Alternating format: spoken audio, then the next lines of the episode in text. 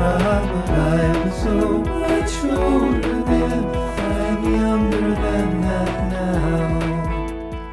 I'm Marc Middleton, uh, as always, with my buddy Billy Schaefer, and this is Growing Bolder. And you know, Bill, one of the greatest feelings in life is when you succeed at something that just about everybody says you're going to fail at.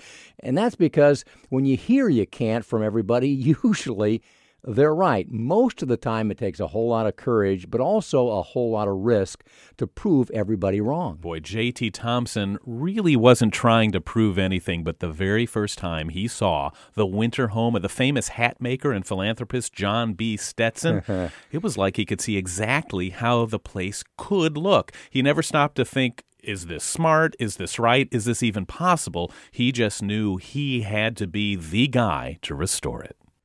I've always kind of been a risk taker. When J.T. Thompson and his partner bought the Stetson mansion, everyone knew it was an enormous risk. But him, where others saw remains of a faded past, he saw the potential of a bright new future built upon a fascinating history.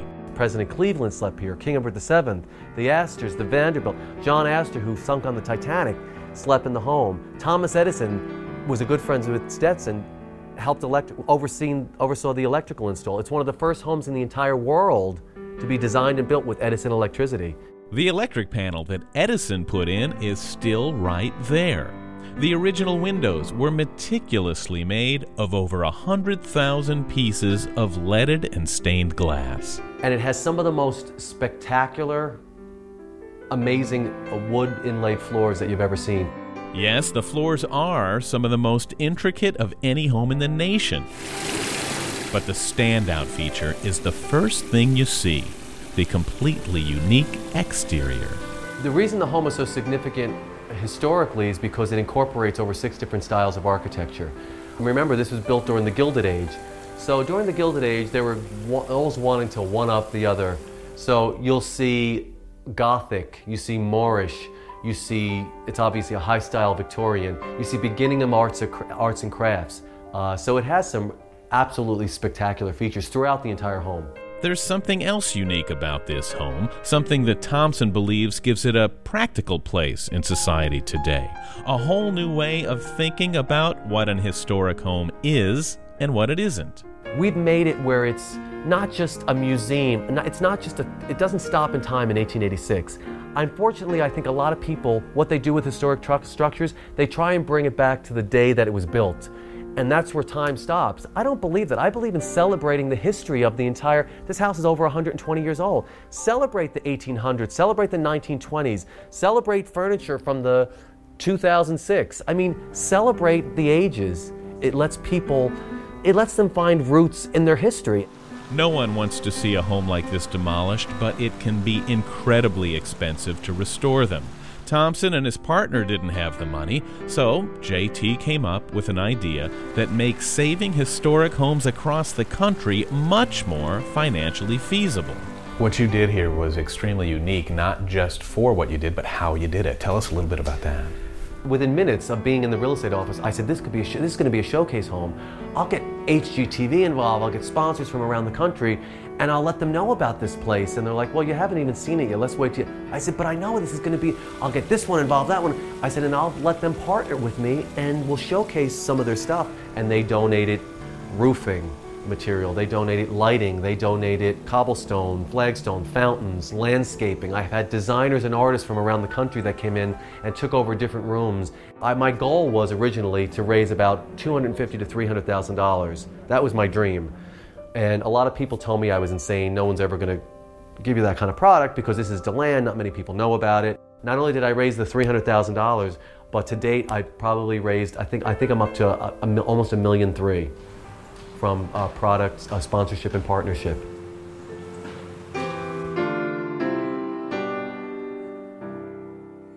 Boy, J.T. Thompson's dream not only came true, it shattered everybody's wildest expectations. And today, the Stetson Mansion in Little DeLand, Florida, is hailed as a hidden gem. It's singled out as an example for other historic places to try and follow. Yeah, exactly, Marc, because Thompson not only figured out how to get the home restored to its full potential, he also figured out how to keep it relevant in this day and age so that it can sustain itself well into the future, all because because of one man's vision and determination.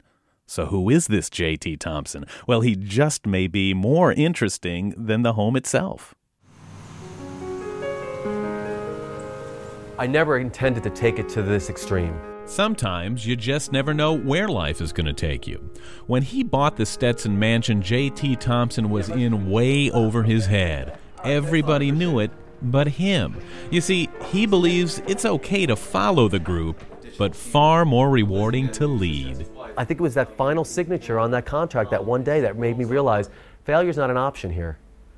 It's not only our lives that are at stake, but I've enrolled all these people now, from sponsors to family to friends, in part of my dream and part of my vision. So I can't only not just let myself down, I can't let them down. I can't let the community down. Because you know how many people said they were going to come in here and purchase the mansion and do things? The city's heard it probably a half a dozen times at least. But success was not going to be easy. And when he reached out for help, the community responded, partly to the mission, but mostly to his enthusiasm. When you have a dream, insulate yourself with people that are going to build you up. A lot of my family and my friends that I and sponsors even that I kept close to me, they thought I was insane, that me and we were crazy doing what we were doing, but they re, they never never ever ever doubted that we couldn't do it. They thought it was insane for anyone else, but they said, you know what? If anyone could do it, you can, and they always support. So I think it's important that somehow along the way, the universe, God, whoever instilled this into me, keep people that are going to elevate you up. But his timing could not have been worse. One of the casualties of the present day financial crisis is our past. Historic homes like this are expensive to maintain and far more costly to restore. Saving the Stetson mansion has been much more difficult than he ever imagined, but never more than he was willing to handle. Some things that I've learned about during this project number one is continue to dream and dream gigantic. Don't even dream big, dream gigantic and just keep your thoughts really fresh and, and, and positive. And I don't mean positive thinking, I mean really, because your thoughts create your life. And I realize that now, that I manifested this whole thing because of my thoughts, because failure, no, was never an option. If you can keep that in your life on a daily basis, through the humdrum and mundane, mundane times, you could do anything. And you know, I'm a Virgo, I have OCD, and I'm a little bit of a salesman, so when I say I'm going to do something, I'm going to do it because when I enrolled all these people, when I enrolled my friends and the sponsors, I had to keep my word to all these. And there's one thing my father always taught me: if you have nothing else in your life, you always have your word. So make sure you honor it, make sure you stick to it, and cut the crap and get to work. That's what he would always say to me. So hopefully, I, I made him proud. Man, how could anybody not be proud of an attitude like that? Great story, Bill. And you know, JT is a very introspective and intelligent guy to listen to. And you can't help but walking away from him feeling just a little bit taller and a little bit more powerful yourself. Now, in the story, he does make it sound like it just happened, like it was easy, but it did not become reality overnight. That restoration project took every bit of three full years. Mm. But the home that was originally built in back in uh, 1886 has been considered one of those best kept secrets forever, but now the challenge is getting the word out so more people can see it and enjoy that historic treasure, which is now listed as one of America's top 300 historic homes.